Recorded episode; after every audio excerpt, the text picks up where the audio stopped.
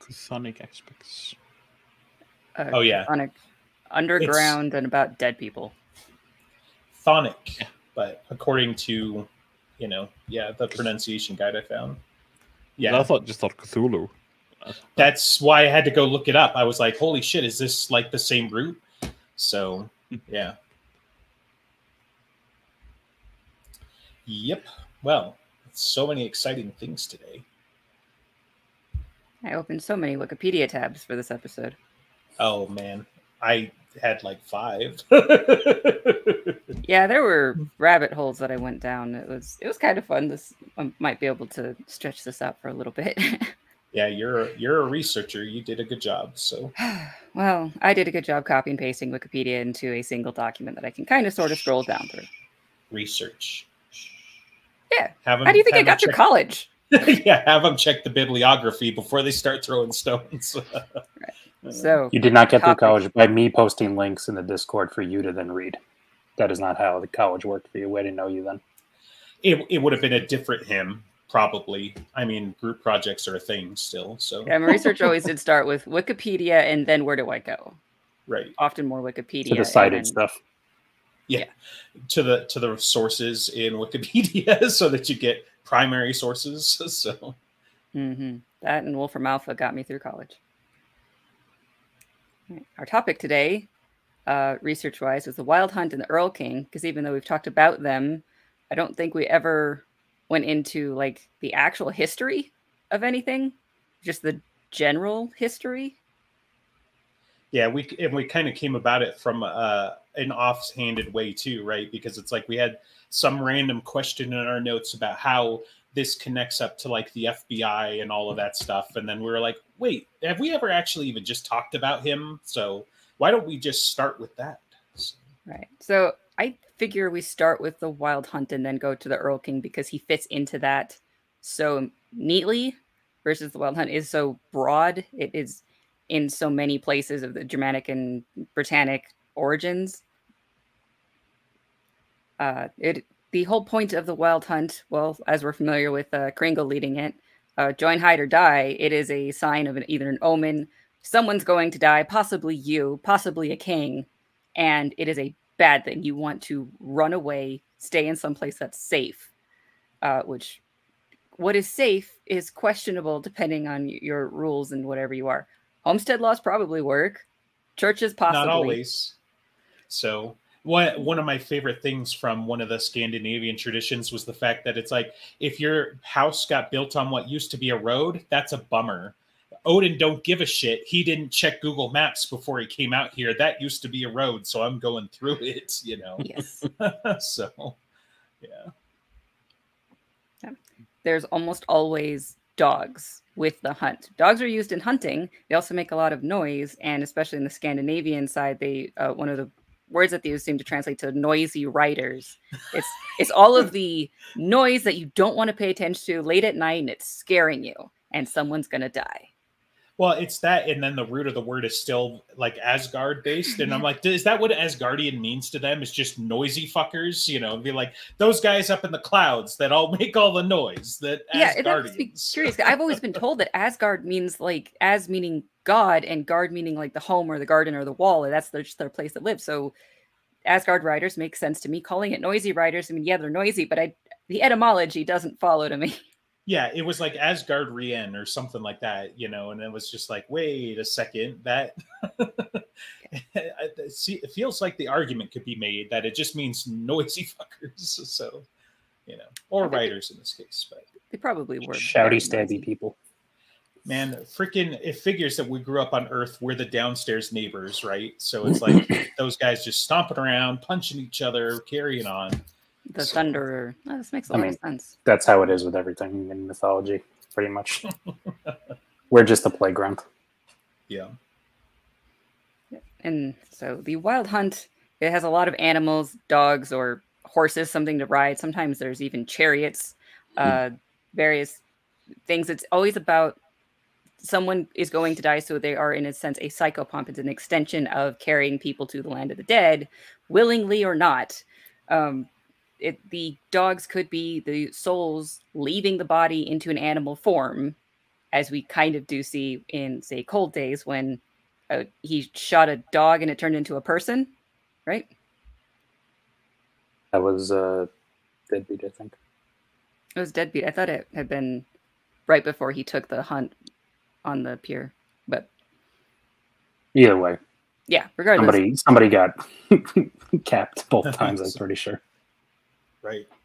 One of them was he stabbed Santa Claus, and we know which one that was. So. Right.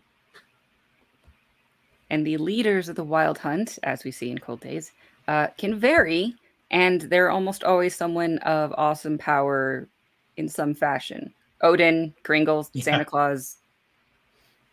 Right, yeah. Like, it seemed like it alternated beating around the bush by being directly, you know, Santa Claus in one of his guises or just one of his helpers. And I'm like, yeah, okay, it's not really a stretch then to be like Odin and Santa Claus and maybe they're the same dude, you know. Yeah. So. But also, I mean, he's not always in it. Like, that's one of the discussions that they had in the beginning of Cold Days. Like, this year I'll do it, but maybe not always. And that's what Erl King takes it, or because it seems to be the thing that he does more frequently. And they talk about, like, other heroes throughout time that could have led it, probably did lead it, dead kings that they were very beloved, or fairies, or women fairies, significantly. Right. The queen of Odin, you know, so. Yeah. Yeah. Which would be totally rad. I don't know why we don't see her. So what's she up to these days? Well. Ask her. Yeah. It's kind of funny. Frigga so said. Yeah. No, because she's got a different name, even, right? Because they name at least two others, but yeah. Yeah, and so that it was Jacob Grimm that was writing things down, kind of like this idea. I'm calling it the Wild Hunt or Hunters in German, and that all of this has these things, and it is Odin who has lost his happy side and has now become. He's lost his sociable character, his near familiar features, and assumed the aspect of a dark and dreadful power, a specter and a devil. But there is sometimes a female counterpart, and he referred that to Hulda and Berkta. And Hulda might have been the happy one, and Berkta might have been the meaner one or something. There's this dichotomy between the women. I don't know those stories very well, and I kind of left it for this one. Right.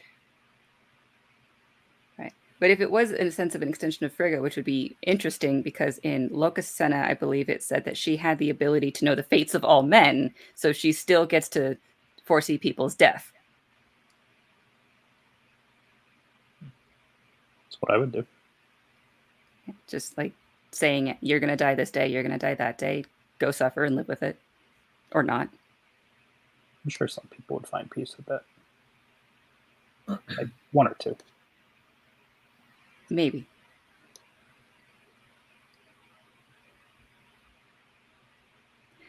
Right. So Grimm got very stuck on, I mean, he seemed to really enjoy this idea and thinking of it as a core Germanic idea that had survived throughout time. And it seems that it might be right. Also, it had so many variations, is taken into its own local descriptions. He also said it basically did get changed with Christianity, which is also probably right. Instead of being a thing that happened and it's a little bit more neutral, it became more evil in the descriptions because it had to be if it wasn't Christian. Right. Yeah, they stop being spirits and they stop being sometimes possibly benevolent, and then they definitely start stealing the souls of the damned and becoming demons and shit. You know, there's definitely a tonal shift, which makes sense that it's like, if it doesn't come from the angels, it's from Satan, right? You know, yeah. So that there goes all the magic, there goes all the, you know, druidic traditions, all of that stuff. Whoop, bye. Wiccans, right out. So Wiccans are bad, okay? Yeah, right. The German stories seem to explicitly have horses that have odd body parts, like 2 or 3 or 6 or 8-legged. Maybe not always named. We don't know any. Yeah, it was like, yeah. We don't know any horses like that. So right, and sometimes the Wild Hunt was considered, it is a hunting party, or it's like a host, more like an army, and that seems to be regionally different, not very cleanly north versus south, but it seems to pop up in those ways in the Germanic areas. And the host version might not always, I mean, it's not always a hunt. It might just go to a town, have a party, leave it destroyed. In Dresden Files, especially like Cold Days, it's not really specifically said roughly how big the hunt is. You just get the impression of, I would say, almost army size big, right? Because they go to fight the outsider army. So I just wondered. I was wondering if it was ever specifically stated how big it is. E.g., you know, by any chance? It's mostly described as like a mass. I mean, there's never really. Yeah. I don't think it was ever numbers. If it was definitely described as dozens. But I mean, because the thing with the hunt is it also grows. So in the story, he's calling up spirits and specters in addition to whoever they come across that joins. So you sweep through a city, and even if only a quarter of the people join you, you got hundreds of people. Yeah, sure. I mean, maybe I'm off on my own island here, but I always thought of it as like a supercell, right, forming over Chicago and just having, obviously you've got the horses and the dogs coming out of it and whatever, but it's massive, right? And it's directed, but it's almost endless for all intents and purposes is the way that I understood it, right? I always, like, it's not like Dresden's going to get run over and they're going to stop running him over at some point, right? It's going to be some kind of like Looney Tunes thing that just goes on until they're done with him. You know, but thinking about it in terms of like dozens or, you know, how many fought the outsiders and that sort of thing, there's obviously like a limited number or a limited number of them that they used for those sorts of purposes, but it's more of a force than it is, you know, like it's a force in nature, not a force of an army, right? And an army has numbers. Mm-hmm. Even if it's 10,000, that's a number. Whereas this is like, yeah, okay, after the first 100, you know, it just becomes nature. It just becomes, you know, the wind or whatever, so...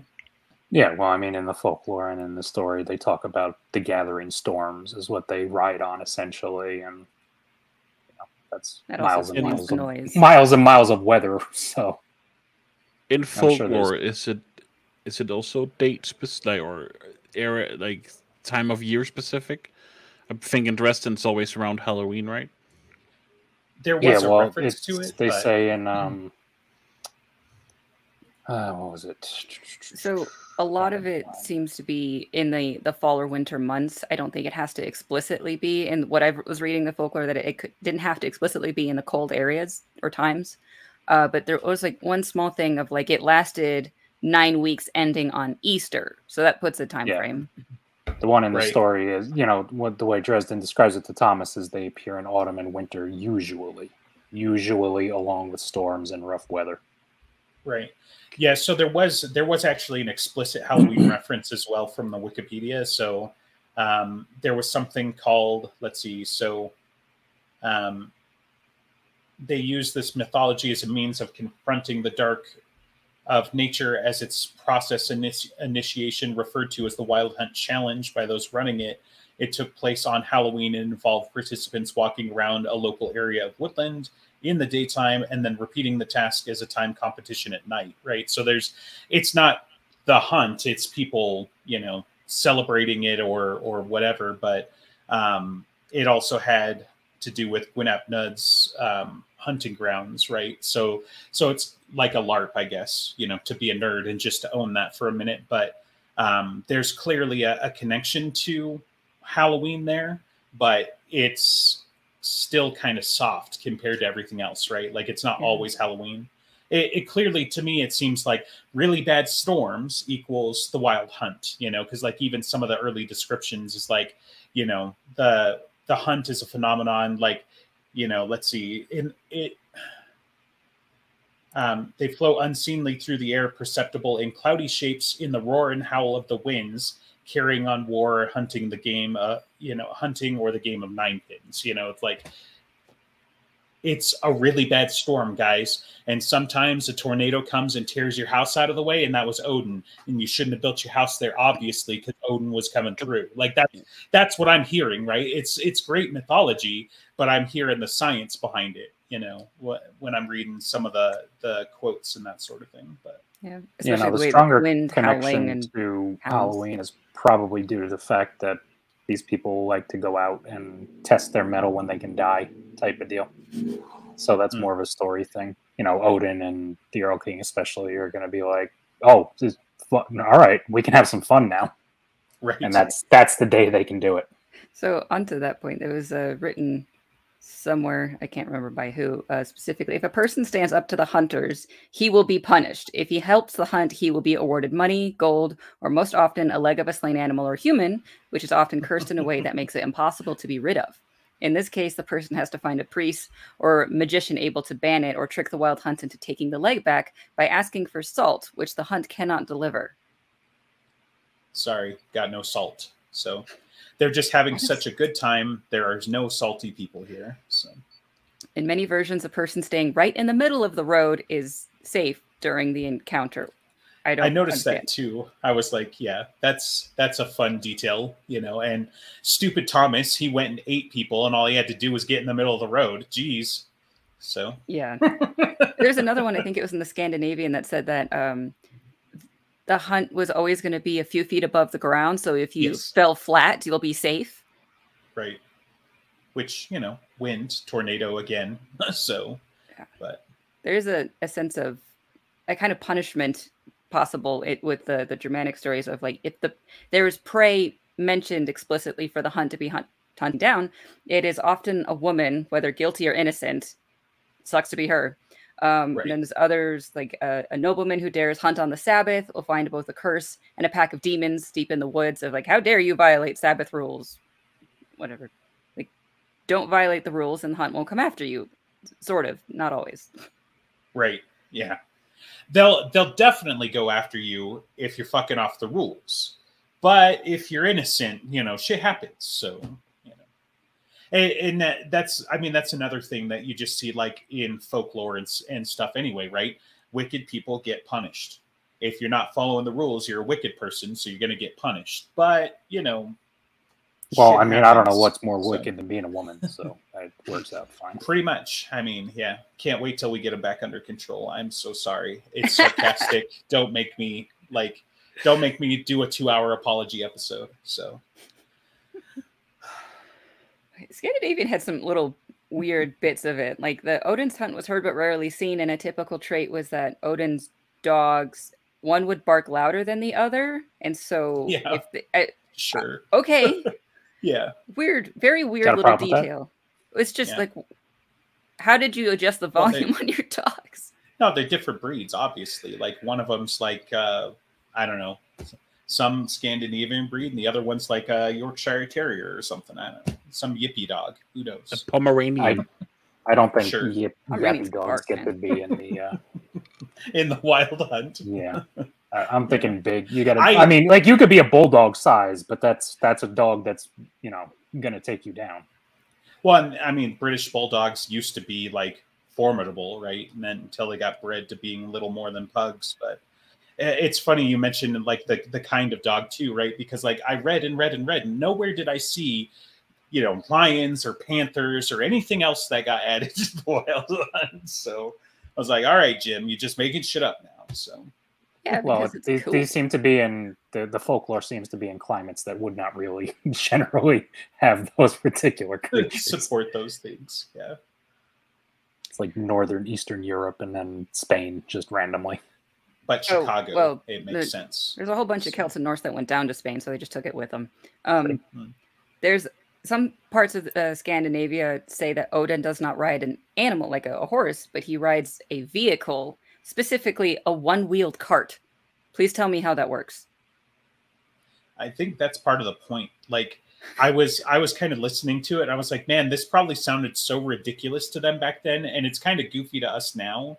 But like, it's probably they're like, woo, the wild hunt is spooky. He's coming on his one wheel for you. And it's like, okay, you know, so. like we've got unicycles and shit now. So he's just got his chariot with his one wheel in the middle, and he's got his, you know, legs over the side of it because you don't want to get anything caught in the wheel, and you know, just handlebars. It makes total sense. Somebody draw this up. I'm not crazy. You're definitely crazy. Yeah. All right. There's another detail that if the dogs got tired, Odin could change the hunt to being a bunch of large birds. Right. Yeah. Wouldn't they still be tired if they have to flap wings or run? No, don't you know you get your stamina bar refilled once you shapeshift? Oh, right. Yeah. Okay. This guy druids. I see. So, yeah. Here's another little bit from Småland. It is safest to carry a piece of bread and a piece of steel when going to church and then back during Yule time. The reason was that if one met a rider with a broad-rimmed hat, one should throw the piece of steel in front of oneself. But if one met his dogs first, he should throw the piece of bread at it instead. So I think my favorite part about this is that the description's incomplete. Because so you come across the guy with a wide brimmed hat and you throw a piece of steel and you're like, ha ha! And now you're just both standing there. And he's like, I'm on a horse. I can easily walk the horse over the piece of steel. Like, no, you know, and then what? You just follow the rules. Yeah. You just put the steel back in your pocket. You dust it off, put it in your pocket. You're like, well, that'll teach you, and then go home or whatever. Like, or you accidentally throw the bread, and then he just kills you. Yeah, unless maybe it just is slow, like just be safe. No, it's a shame that it wasn't like later, you know, in the centuries or that sort of thing, because as an American style, right, throwing a piece of steel means something entirely different. So I could see that absolutely working. Like if I got accosted by a dude on a horse and threw a piece of steel at him, we know the end result of that. So anyway. No, you miss, okay. And then he kills you anyway. Nah, you're not a dude on a horse. You got like a +4 to hit. Like it's just easy. I keep thinking about, like, you're right, like the description is incomplete. Is it throwing? Is it like holding in front of you, almost like cross to a vampire type of like, don't touch me, I have steel? It's very fairy of them, but it's just like, what are you supposed to do at that point? Yeah. All right. But that kind of covered the descriptions of what Odin and all of his, hold on, in some of his many names would do with the hunt, because there is a person from Old Britain that has been identified as being an aspect of Odin, even though that's not his name, is Herla. He was a king of the Britons during the Roman period, I believe. Let's see. And I don't remember exactly if they put a where, but this is the one that reliable witness said to have given the number of huntsmen as 20 or 30, and it said in effect that this one for 9 weeks ending at Easter is a bunch of riders on. No longer than the Dresden hunts. Yeah. Big black horses and black he-goats and hounds that were jet black with eyes like saucers. Pretty good description of like whoever these were. They were scary and they were evil and they were devils and they were there for 9 weeks. Except for that one time he got lost for like 300 years, right? This was the same guy? After he came back. Okay, yeah. It's such a face story because it's like, okay, well, thanks for visiting. I'm going to send you home now. Now, don't get off your horse until the greyhound gets down. And then they just don't for 300 years because he's the Fae and that's how they fucking work, right? He didn't tell you how long it was going to take. He just said, don't do the thing. And if you do the thing, you die. Anything of how long it was going to take. Right. So to describe the story, there's Herla, king of the Britons. He meets with an unnamed dwarf king with a great big red beard and goat's hooves. And he's mounted on a goat because he's cool like that. They make a pact. If the dwarf goes to Herla's wedding, then Herla will attend the dwarf's wedding a year later. And on the day of Herla's wedding, the dwarf comes with a large host and a lot of gifts. And he has so much provisions, he doesn't even need to touch Herla since he doesn't leave them in a worse state. He's a very good guest that way. And then a year later, Herla goes over to the dwarf. They pass through a high cliff into darkness and then enters a realm seemingly lit by lamps, because the dwarfs live underground, just like the Fae do. And the ceremony lasts for 3 days. It's a good party. Herla leaves, and the dwarf gives him hunting animals, and in particular, a small bloodhound, advising him that no man should dismount his horse before the dog leaps down.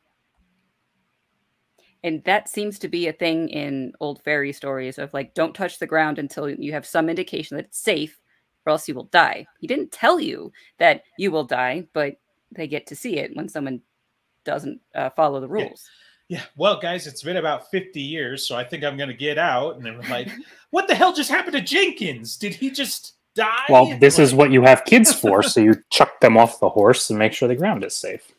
Well, and in 300 years, you've got time to make some spares, too. So, you know. Yep. So when Herla comes back, and he's talking to an elderly shepherd. He's asking for news of his queen, and the old guy says, I can barely understand your speech, for I am a Saxon and you are a Briton. The Saxons have since invaded since he has left and taken over, and there was a queen of the name that Herla was mentioning, but her husband had disappeared, never to be seen again. And so Herla still has the dog. Dog hasn't dismounted. People did die until they realized that stay on the horse until the dog indicates, and now they're stuck as a host riding horses, running around, doing old Britain things. Because the floor is lava and horses can walk on the lava. Right. It's the longest game of that it's in recorded human history, as far as I can tell. Nice. Right, so Vesuvius fucked it up. They couldn't handle it. There's some notes that Herla's band plunged into the River Wye during the first year of the reign of King Henry II, which would have been 1154, and has never been seen again since. That's sad. That's how these things go. Yeah. Well, at least we know they weren't witches because they didn't float. So they got that going for them, which is nice. Right. Which is nice. Right, so someone that we are familiar with and have already talked about some was Gwyn ap Nudd, the Welsh king of the fairies, the king of Tylwyth Teg, or the fair folk. He's the ruler of the other world, also known as Annwn. I think I'm pronouncing things right. I'm very sorry if I'm not. But we've seen him because he was the short story of curses that had cursed the Cubs from winning the World Series. And also, now that he's dead... Yeah, it was like he's also kind of dead now. Yeah. Enya and Corb had thrown his decapitated head at Mab when they stomped in the peace talks. But the Tylwyth Teg were also the people that had done some of the protections on what is now Castle Dresden. And so it was also a deliberate insult of the fact, I killed the person that you used for safety. Be afraid. Right. And then only... everybody was afraid. Yeah. Everybody except Mab. Yeah, Mab. No, I'm pretty sure she was disconcerted and then got kicked through several walls and was further disconcerted. Which you channeled in just being massively pissed off. After, in the moment, though, you're like, that was unpleasant. Yes. I'm mildly put out. Yeah, mildly put out was when, you know, the two ladies and all their retinue are on top of Demon Reach ready to blow it open, and she goes, cease this rudeness. That's that's being mildly disquieted. Yeah, you're about to blow up the world, really, guys. Like, cease could you be rudeness. More rude? That's great. Yeah. Gwyn is in the mythology described as a great warrior with a blackened face, which I did not find any description of what that actually means. Like, was he wearing a mask? Was he, like, for camouflage at night? I don't know. Or why only the face? I don't know. So, under the eyes. It could be. Maybe just really into eyeliner. After you go down a country road with all the bugs and he gets dirty, and it's very... yeah. Okay. Like, Gwyn is... the prime psychopomp of Welsh mythology, explicitly. He carries the dying people to the land of the dead, the other world. Let's see. There's a poem... So who carried him? Who carried him? Yeah, he's dead now. Corb. No, I think Corb probably just ate the rest of them. Oh, that's possible. He seems like the type. Oh, when you're peckish, you're peckish. Yeah, but he left the best part behind. What the hell? Yeah. That was his gift to Mab. Mab wasn't hungry. No, she wasn't. It was wasteful. In the Black Book of Carmarthen, assuming I'm pronouncing this right, Gwyn returned from battle and is talking to other people. I'm going to try not to say because it's complicated. It relates. Why didn't we hire a Welsh person? I don't know of any. If anyone knows how to pronounce these things, give me some recordings. I will try to whatever. But it's like, I don't know. I know that the D's are probably eth sounds, and so but is it Gwithno? I don't know. But there are other people he's talking to, who's relating his exploits in the battlefield as a psychopomp. And he said explicitly, I have been where the soldiers of Britain were slain from the east to the north. I'm the escort of the grave. I have been where the soldiers of Britain were slain from the east to the south. I am alive, they in death. He was the hero of hosts. I come back from battle and conflict, and is the closest that they have to Valkyrie in Welsh, I guess. The idea of taking people from battlefields. And he also explicitly has hounds. Not nearly enough L's to be a Welsh word, Valkyrie. So I guess ghouls are like Valkyries, right? Because they happily take corpses. I mean, they don't really bring them anywhere except to eat, but they're transporting the dead. No, it works. I mean, they might be like a foil if you want to entertain that, but no, I think they're the good guys here. Yeah, yeah. From your scale, I'm sure you know. Yeah. Hmm. Well, where do they rank on the necrophilia scale? That's his question. Yeah. Brought it back. What, like they're like a 15 out of 10, aren't they? Because I think eating was pretty high up there, I'm pretty sure. So again, that's just not being wasteful. So, Gwyn explicitly had a hound named Dormarth, if I'm pronouncing this right, and is seems to be a cute hunting hound that has a ruddy nose. It's very explicit that he has a ruddy nose, whatever that means. It's important. It is very important, apparently. And again, in the Welsh folklore, the baying of hounds means that someone's going to die quickly. It is not a good sound. But in the Cornwall, there's also the Devil's Dandy Dogs. It's such a weird name. It's like the story seemed to be that there was a prince named Dan, or a priest named Dando, and he wanted more alcohol, and so he kept demanding someone give him alcohol, and it's like, go get it, and then the dogs will help you, and then it's just dogs running around, and it's akin to the Wild Hunt, just with a funnier name. A red nose, it's fucking gross. Fucking Rudolph, too. Well, I mean, that's a healthy red color, but the informal British one where it's talking about bloody seemed to be more apt to the fact that it's a bloodhound or whatever. It's possible. And, you know, they're wandering around signaling the death of people. That seems more apt. And it's Welsh, which is British adjacent. And was Britain. And still is Britain. It still is Britain, but it, yeah. Mm. British adjacent. I'll let the Welsh hear you say that. Yeah. Well, they can't hear me because they live in a place that doesn't have the internet. That's not entirely true. I'm sure we probably have someone who knows Welsh that listens to us, and that person is now being very upset. I know one or two people. It's okay. In another Discord. If they're upset with us, so it's all good. Yeah, I know one or two people in another Discord server that are Welsh, and making fun of them for that fact is a great joy to me. So there's always hounds in the hunt, and in Dresden First, and I'm thinking of hounds, I think of Leah.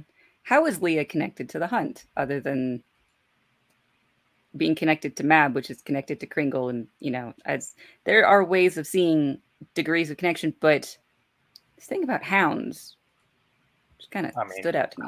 Hunting hounds are kind of key to a lot of that, especially that area, you know, Britain and the North and all those places would definitely have used hounds like that. But if we're talking about tenuous connections, I got no problem thinking she's probably joined every once in a while. Oh. Seems like her shtick. Yeah. She wasn't always the queen of air and darkness, so. No, Leah. Leah. Both. Oh, Leah. Both, honestly, but. I mean, Mab might have when she was like the lady or something, just to, you know, when she had more free time available to her. Right. In her frivolous youth. I mean, if depending on how literally you take Maeve's descriptor of herself as Mab's good little hunting falcon, that's something that would easily that kind of quite possibly literally, as we found out. Yeah. So I mean, you know, if you're the lady and these are certain duties, you might join every once in a while just to get some life experience. But as we know, Summer is not really into that. My namesake doesn't join. Hmm. It'd be pity because it'd be interesting to see him. I wanted to see him do more things, honestly. He was fun.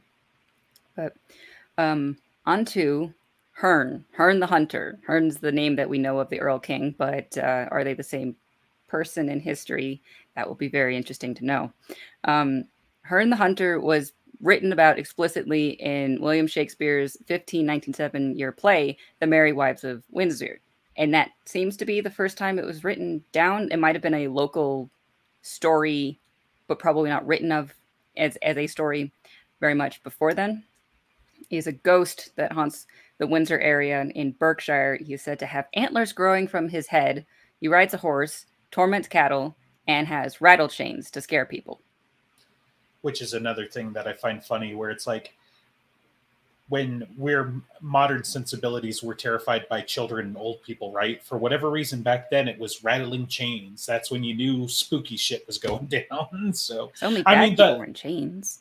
Yeah, yeah. The milk in the blood thing. Don't get me wrong; that would freak anybody out, right? But the you know, the rattling chains, I think, is a hilarious detail that kind of gets focused on. So, well, I don't know. I mean, these things are supposed to herald sometimes the death of children or stealing away children. I think they had a healthy fear of children back then too. It's not just now. Yeah. So this, I mean,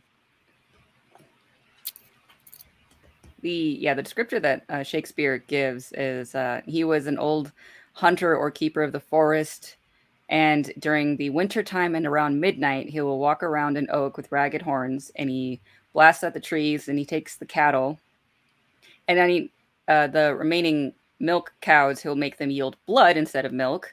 He shakes a chain in most dreadful manner, and that's the tale of Herne. And it seems to be a story to scare children of he's going to come at you if you don't do good things properly. And whether it's Herne or Horn, it has variations in terms of the name, but the point was it's kind of a common name. Especially at the time, so it was just like John Smith, the dead guy, is going to come at you. Right. Something about to say John Wick. Sure. Also not wrong. I mean, he's a John Wick-ish fellow. He'll be scared of Baba Yaga, etc. Yeah, right. Herne the Hunter, the same thing, basically. Right. More of the story seems to be that Herne seems to have committed some great offense, and so he killed himself by hanging on a tree. And it seems to be noted that because it was a suicide, that fits the traditional belief that that death is more likely to produce a haunting. And suicides aren't significant, especially hanging on a tree. That's not significant at all. Right. An oak tree, you know, getting knowledge and wisdom. Yeah, that's fine. Maybe he lost an eye. Yeah, how many eyes? It seems to be an unusual thing for the ghost of the being talked about in that time period of doing so much damage. He was unusually fearsome, not just something that's scary, but like the blood and the milk is particularly scary to them. Obviously it would be, but like that was not seen in other stories. Terrifying. Imagine how many lactose intolerant people he scared back in the day.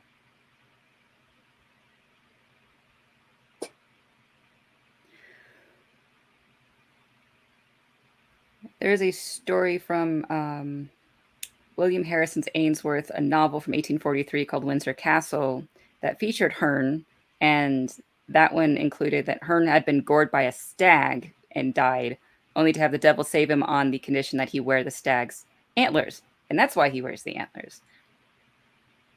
Which is a really odd condition, but, you know, I have a tough time finding somebody who wouldn't agree to that, right? You know, be like... Do you, can you understand how hard it would be to go through a doorway having to wear that all the time? That's a major inconvenience. As an over 6 foot tall person, I am aware of having to duck through doorways, so yes. So now you're adding a stag helmet? I mean, forget it. You'd never get in anywhere. I'm out in the woods. Forget about it. It's the life. This is why he can't go inside the houses. That's why you're safe in your houses and not in the woods. I'm such a better hunter. I'm such a better hunter because the deer think I'm one of them. So, like, it just makes sense. Well, then those deer are very stupid. Yeah, they're deer. Are you saying deer aren't intelligent creatures? I'm saying if you run into a smart deer, you fucking run. So Jacob Grimm seems to have been the first one that connected the idea of Herne the Hunter to the Wild Hunt, but that kind of took off in terms of associations, as we know. In the 20th century, further details were added to the legend over time, including the idea that his ghost appears shortly before natural disasters and the death of kings, because that's what the hunt does. It is bad people, or bad things happen, people die, be scared.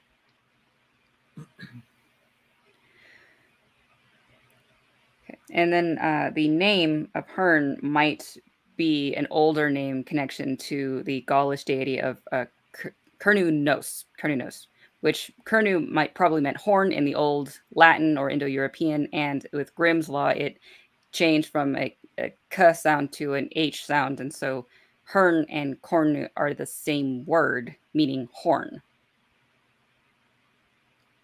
And this person was Arlo Thompson, who wrote in a 1929 book. He said, my assumption is that these two forms have been derived from the same Paleolithic ancestor and can indeed be regarded as two aspects of one central figure, which will help us understand the identification of Herlikin and Herne as the most familiar examples of the huntsman. That Cernunnos was also a horned god of the Gaulish thing. I don't think we know a lot of him, except that he was very important to a bunch of the Celtic Gauls, and he had horns. He was. I mean, that connection seems like the kind of thing that'll probably come up in the books at some point. But. Mm-hmm. Yeah. He also ran around with a magician. That was the line before that quote. That was the one where I was like, this is a little bit on the nose, isn't it? Yes, so, right. In any case, the reader may be prepared to recognize Cernunnos and the older magician who emerged as the wild huntsman. An older magician, but that's the only description. It's like, who could that be? Tell me! Yeah. Definitely not a guy who hung on a tree. No. Yeah, or his protege, you know, or his protege. Yeah. Or the protege. Well, his protege in mythology, at least, is based off of him anyway, right? Because Merlin is just a derivative of Odin, basically. Right. Obviously, in the story, they're two different people. Well, theoretically, they're two different people, unless he just decided, like he was Beowulf, that he wanted to be Merlin. But probably not. This time, anyway. So that brings us to the Erl King, which was kind of our starting point for wanting to do this research, at least sort of. The Erl King is an old Germanic type of figure that gets mostly written down in the 1700s and 1800s, but the idea of him had been around for a long time. He is a sinister elf or fairy that lingers in the woods. He stalks children who stay out too long and can kill them in a single touch. See, this is another good Halloween connection because you're always out and about on Halloween as a kid. Mm-hmm. Okay. So the earliest date that I've seen that has anything to do with Erl King or that whatever name that eventually became Erl King was 1739. That was a Danish folk ballad that Andreas can say if he wants to, but translates to Sir Olaf He Rides. I just need to see the word. Down to the Danish origin part? Yeah. Yes. There's a few of those, so be prepared. Elvakong. Elvakong. Sir Olaf? That's how you say that. Hmm? Sir Olaf Han Rider? That one. Like, butchering any of the vowels if I try to say it. Og herr Olof, han rider. Don't laugh at my language. Sorry. All the time. Don't have such a silly language. That is not how I expected it to sound. Okay. Yeah. So the story described in Sir Olaf is Olaf is riding to his marriage, but he is entranced by the music of elves, an elf maiden. In one of the translation, it seems to be the Erl King or Elven King's daughter appears and invites him to dance with her. He refuses and spurns her offers and gifts and gold. And she's angry. She hits him, sends him on his way, deathly pale. The following morning, on the day of his wedding, bride finds him lying dead under his scarlet cloak. Like you do. Yeah. He's very ready in that scenario. No bread kept, though. Bloody hell. You don't know that. The Danish etymology evolution seems to be from Elven King, Elf King, to Earl King in various ways. And there's also one of the story by Johann Gottfried von Herder. I hope I'm saying that right. He calls it Earl Konings Tochter, which is basically means the Earl King's daughter. But I think the Tochter can have some vagueness that it could just mean maiden, like a woman in his service. But according to Danish legend, old burial mounds are usually the residence of the Elverkong, the Elf King. The latter has been misunderstood in Denmark as some antiquarians as the Alder King, alder being a type of wood, but that feeds into the whole story of the Earl King is out in the woods and he has a name of the Wood King. The burial mounds also stood out to me because that's where the elves are in the fairies in Britain anyway. They're explicitly said to live in the mounds. Yes, and as we know per Lord of the Rings, goblins are just another name for orcs that are fallen elves. So it works. Mm-hmm. Yeah, that's an oversimplification, though. Okay. But that's what I'm here for, is to oversimplify things and make you cringe. I appreciate that, then. The other thing about the Earl King that is extremely popular is Goethe's poem called Earl König, which was in 1782, that describes a young boy being carried by his father on horseback off to go to the Hof, which might be like a yard or a church or just a place of safety. But it's not a good time to travel, both the weather and it's really late. The boy becomes sick and delirious and is saying that he sees the Earl King that's reaching for him, and it's so scary. And the father says it's just the weather, it's just the mist or the fog, and it'll be okay. The Earl King really wants him. Sometimes it's described as, again, the daughters are going to take care of the boy, and he should go with them.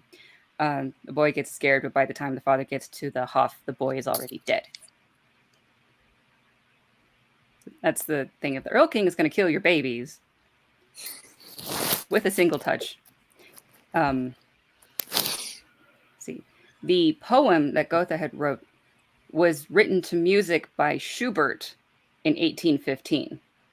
And Schubert is significant as well, because he's the one who wrote the Winterreise, and he died in the mid-1800s at the age of like 30. He's the baby daddy to some fairy chicks. Mm-hmm.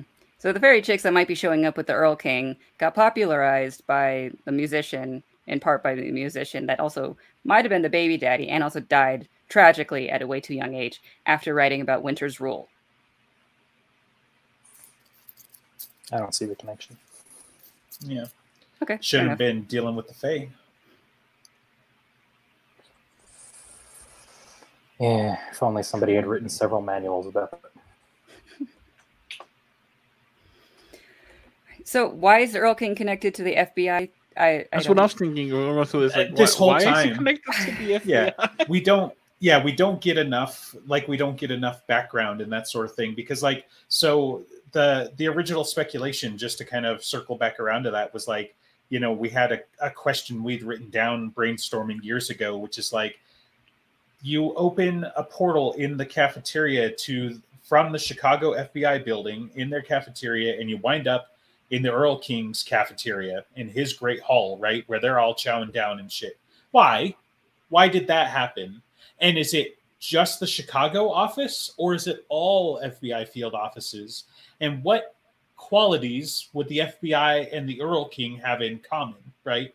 Now, I mean, don't get me wrong. I'm sure there's a decent chunk of people that think that the FBI are a bunch of little goblins anyway. But I don't see, like, how you've got, like, these evil hunting goblin critters with these, with their dark cunning and that sort of thing, as they're described in the Dresden Files, and where that, you know, lines up with, like, Tilly's ilk, right? You know, like, I don't see a connection. So the only connection I can kind of see is, you know, the Erl King often runs the hunt. He hunts things. The FBI hunts down all kinds of criminals and stuff like that. I can kind of find a logical correlation between, but it's kind of thin. Yeah, right. Yeah, that's not terrible, right? You know, that it's like, if you do bad shit, the hunt is going to get you. That sounds a little bit like Bad Boys, what you're gonna, you know, so you can kind of get the cadence there, but you know, it's just like, and I guess the FBI is an extension of that, so it takes it a step further. Does that mean in every precinct, in every police station in the country, you could open a portal and wind up in the Erl King's lair? You know, like, I don't know. Well, so. I guess sense of probability and how the ways work, probably not. Right.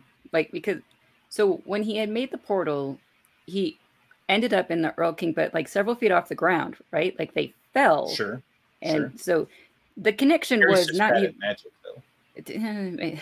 Fair enough, but also yeah. Just like the connection is from this section of the building to that section of open space, and it's not very easy. It's not like a wall to a wall where it feels right. really connected.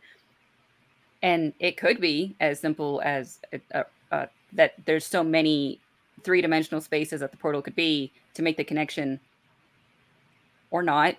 Like, it's right. Like, it's so vague that Jim can go either way. Yes, there's a heavy connection to almost all FBI headquarters, or no, there isn't, and it just happened to be this one. This one did have things like Denton and the wolves that maybe had more of a hunter, predatory, even corrupt feel to it. Sure.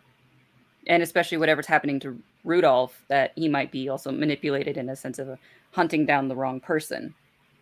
Well, and Harry also had a connection to, you know, to the Erl King himself, right? He'd already been pursued by the hunt and, you know, potentially killed a guy in Deadbeat, is what you were saying. So by this point, because it was in Changes, right, all of that would have happened, but not the Cold Days pieces. So it's like, maybe it's a connection of all of those things, but, you know, magic's sort of by intent, but also by, like, his emotions. So, like, maybe it's the idea of Harry is being hunted, and he's like, man, you know what would be a really bad idea is to run into the Erl King right now, who told me the next time that he saw me, he'd kill me.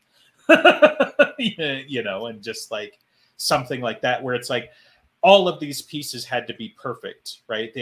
Harry had to be on the run. He had to be in the cafeteria of the FBI building. He had to have cheesed off the Erl King in a previous encounter, you know, stuff like that, before he finally, you know, is able to open that way. But it just, it seems so wild that the question on its face is like, why would that be, you know? It's also, I think, an important detail from what I remember. When they make a portal back, it's, you know, they arrive somewhere else. It's still from the hall. It's basically the same place where they arrived. He makes a portal and they arrive in, like, a hunting store or something, right? Yeah, it's just, well, the Erl King makes it, right? Yeah, because the Erl King can only. Okay, I thought so. Yeah, yeah, because it's like Thomas, right? Thomas can only get out into a brothel, apparently, or a club or something along those lines. And probably the Erl King can only open it up into either the woods or a hunting store in this case. Because, yeah, I think the Erl King sends them on their way, so. I mean, he's got enough juice that he could probably more or less make a place to where he needed to go. I just imagine it's probably easier to do it to something that would have a general connection to his theme. Right. So a Bass Pro Shop makes sense. It's a pretty excessive use of power, right? Like, it's when Mab makes that portal specifically to Chicago, it's a pretty big deal. Is what I understand. Doesn't she lock up all of the ways? Yeah, she locked up all of Barry. Yeah, Yeah. Oh, right. Okay. Yeah. Because I was like, it wasn't like a pretty big deal. It was like, this is the only way into Chicago. Not like in the castle. Like, this is the only way into Chicago. I would not bank on him being able to do that. But I mean, he pretty much casually waves his hand and opens this way. I wouldn't be surprised if he could just forge a connection like this fairly easily, whether it existed or not. Because he's got that kind of juice. Even if he does get his upper half blown off later. Hmm. But it's fine. He gets better. Hmm. Yeah, he does. So do you think that the Erl King is a mantle? Sorry, I have to ask the question. Yeah. So Herne might be... Well, I mean, whatever it is, whatever he is now has a mantle of power insofar as he can come back like Queens could. You know? Like when he got crushed by Enya. So... Right. So I guess, and that's been a worded gem, is that he forged his mantle in the same, you know, using a dark hallowish type thing. Huh. Hmm.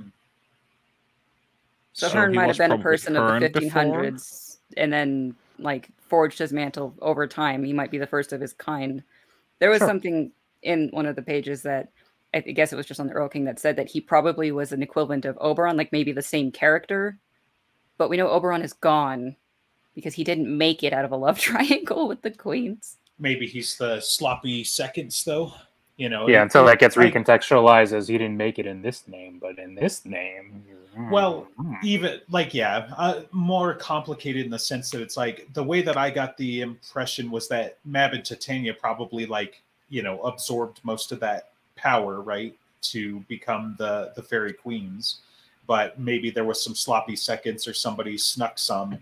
And that becomes the Erl King's mantle or something. But yeah, I mean, if these mantles are forged based on gods and spirits and things being sacrificed on the stone table, then so if this guy Herne has one that's made out of Kern and the Erl King and this kind of thing, where it's a lesser one, you can do it that way.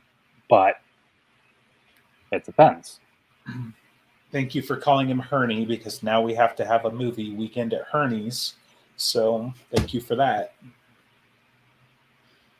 I'm okay with it. They carry around the dead body, but with antlers on it. Right.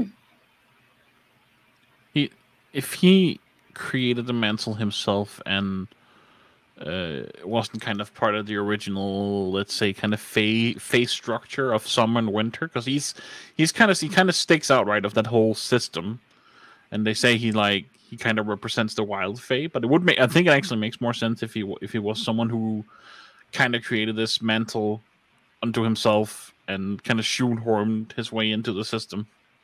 Well, I mean, it helps that he's kind of this amalgamation of these more pagan and wild spirits, right? So it's, if you have the more Greco-Roman gods that ended up funneling the Norn stuff that ended up funneling the other two, you know, you've got all these pagan things left over that are just kind of out there ripe for the taking if they haven't transformed themselves. And the wild fae make up the majority of fairy. It's just, they're there. Mm-hmm. But, I mean, the word of Jim is he kind of also, you know, Summer King, and if he has to pick a side, he goes over there, even though we got the clashing general opinion in Battlegrounds when they're having that war meeting. I forget what the exact line was that sort of did it, but anyway.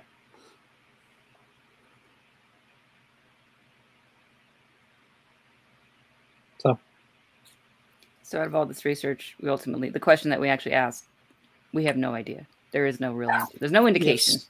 Some decent guesses.